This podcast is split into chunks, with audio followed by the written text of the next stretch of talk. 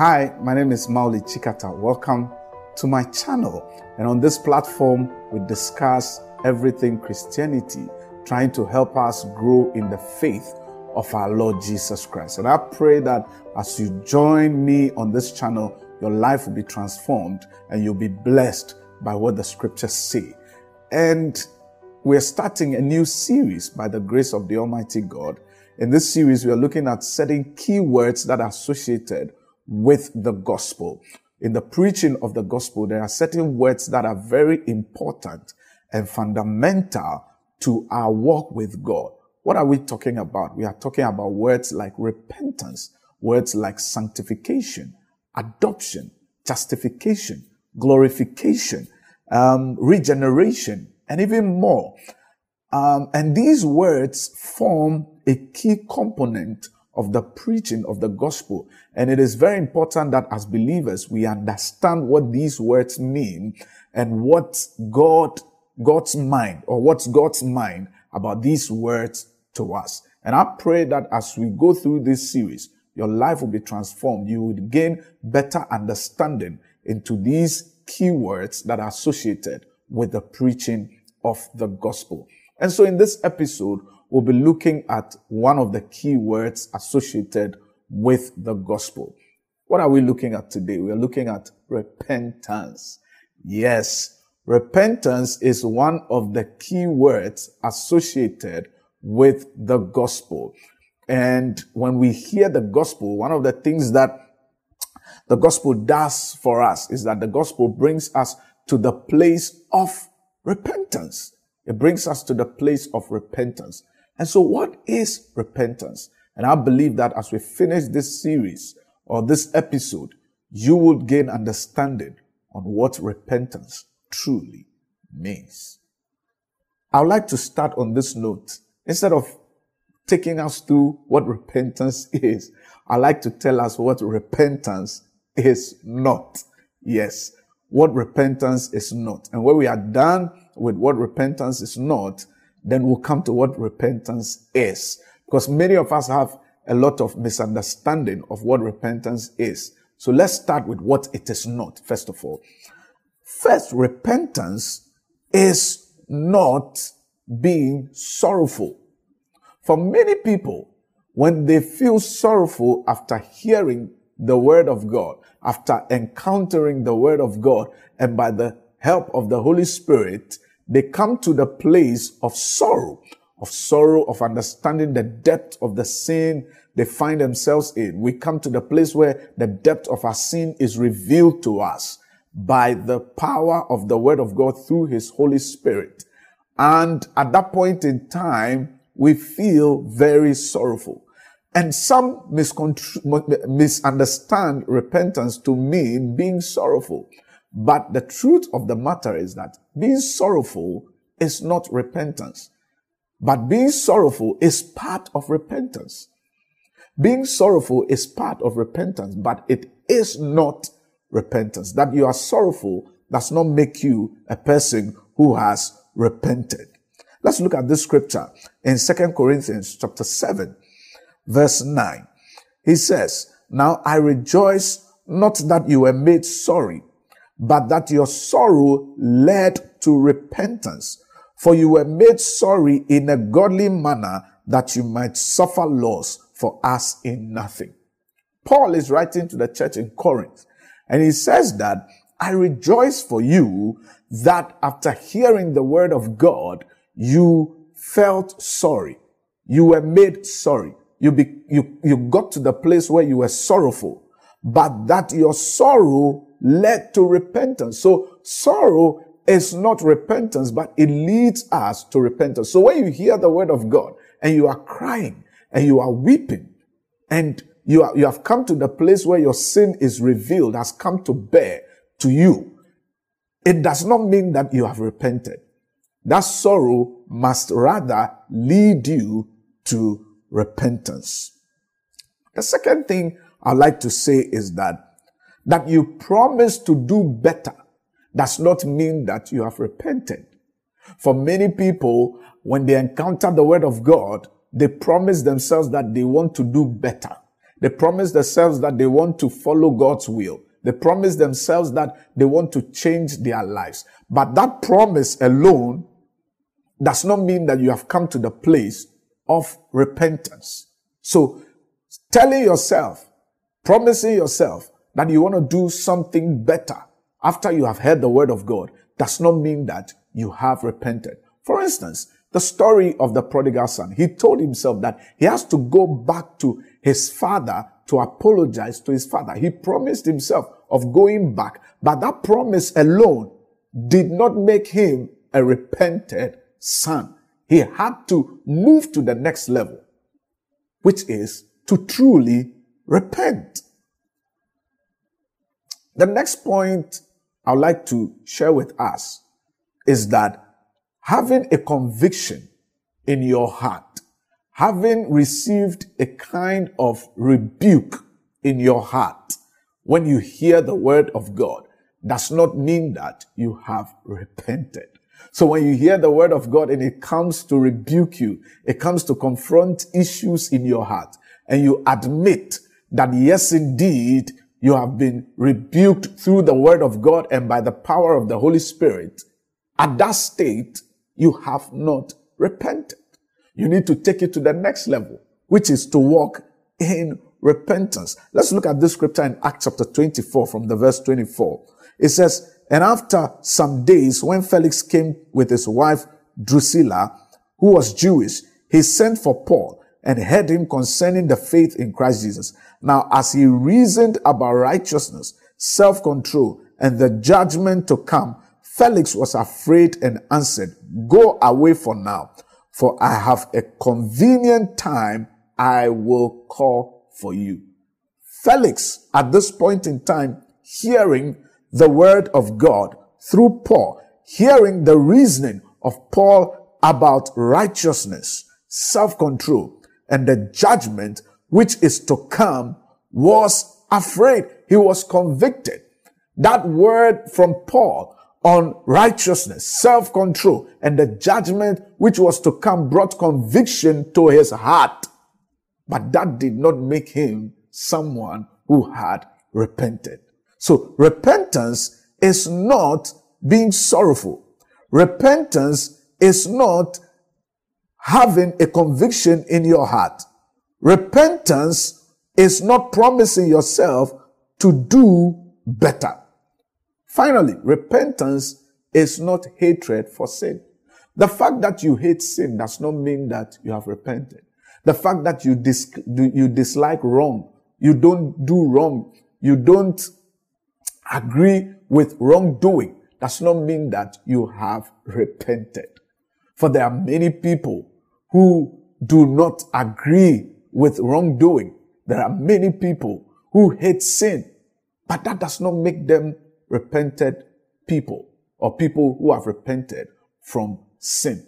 So now that we've looked at the fact that repentance is not being sorrowful, repentance is not being, is not having hatred for sin, repentance is not promising yourself to do better.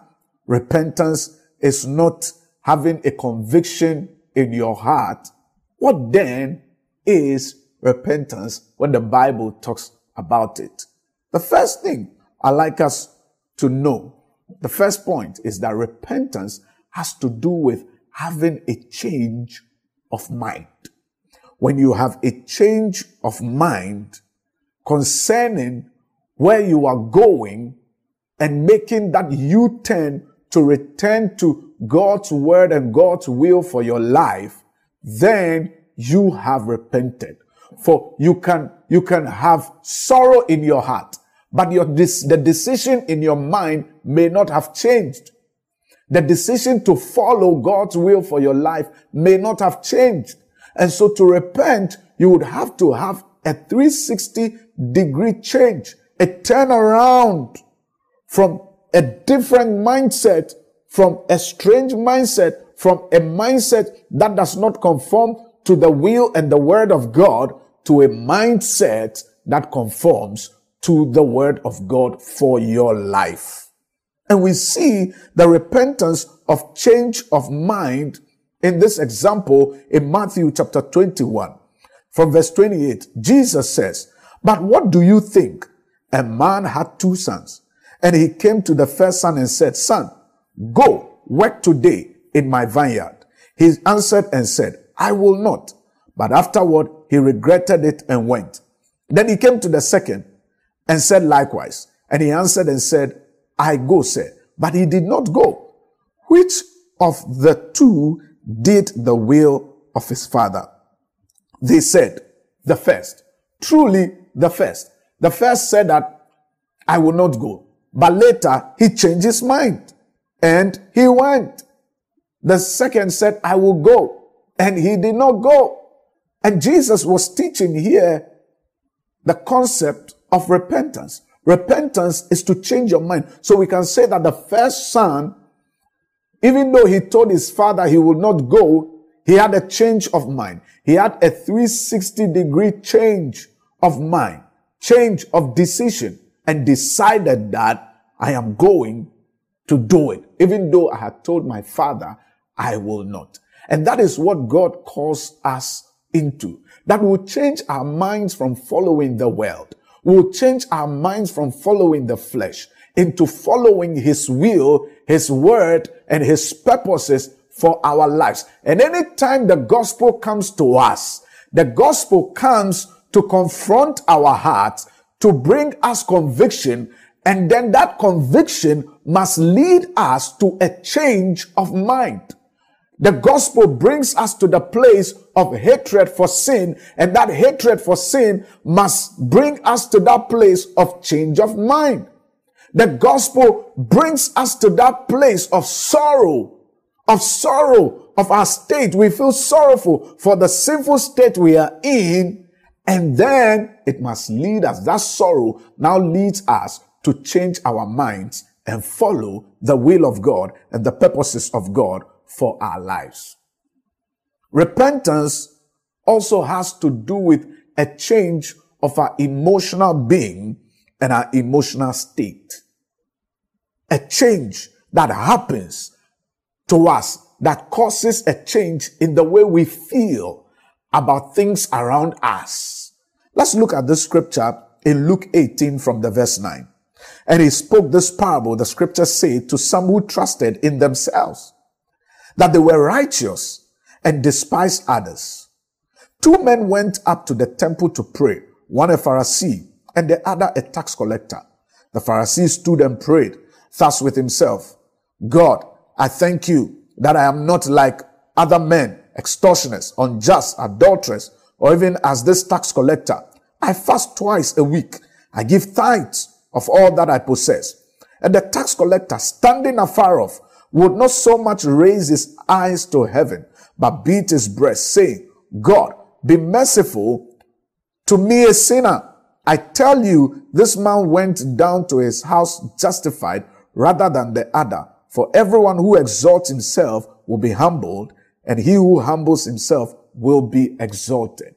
You see, when we come to the place where the way we see ourselves, the way we feel about ourselves is transformed by the power of God's word, we come to the place of repentance. This tax collector saw himself, felt for himself that he was a nobody. He needed the mercy of God. The other Pharisee saw himself, felt about himself as though he was some big person in the presence of the Lord. A repented soul has a feeling that makes him know that he is a nobody in the presence of the Lord and always cries to God for his mercy. Today, many are not repented. And so we are unable to pray the prayer of Lord, have mercy upon our sinful souls. Repentance is having a change in the feeling that you have about selves, that you have about yourself. And that is very key in our preaching of the gospel, that the gospel must bring us to that place where we admit and we feel about ourselves that we need the mercy of God in everything that we do. Repentance, finally, is a change of lifestyle. A repented soul has a total transformational change in their lifestyle. You cannot say you have repented and still remain in the sin and still remain in your former conduct. A repented child of God has a change of mind, a change of feeling, and a change of lifestyle. In Acts chapter 16 verse 30 says, and he brought them out and said, says, what must I do to be saved? What must I do? What must I do? What action must I take to be saved? That is what a repentant child of God does. The child of God who is repented after receiving the gospel will say, what must I do? So Jesus says to them, why call me Lord, Lord, and do not do what I say until we begin to move from the place of thinking, having a change of mind, having a f- change of our feelings to the place where we have a change of our doings, we have not repented. And so, child of God, listening to this episode, I want to ask you, have you walked in repentance? Are you a repentant child of God? Have you had a change of mind from the world to Christ? Have you have had a change of how you feel about yourself? And have you had a change in what you are doing? I pray for you today that you will walk in repentance by the help of the Holy Spirit. In Jesus' name, amen. Catch you again on the next episode as we look at another important word of the gospel important word associated with the gospel. My name is Mawuli Tsikata. Join us again as we keep rolling in Christ Jesus. Amen.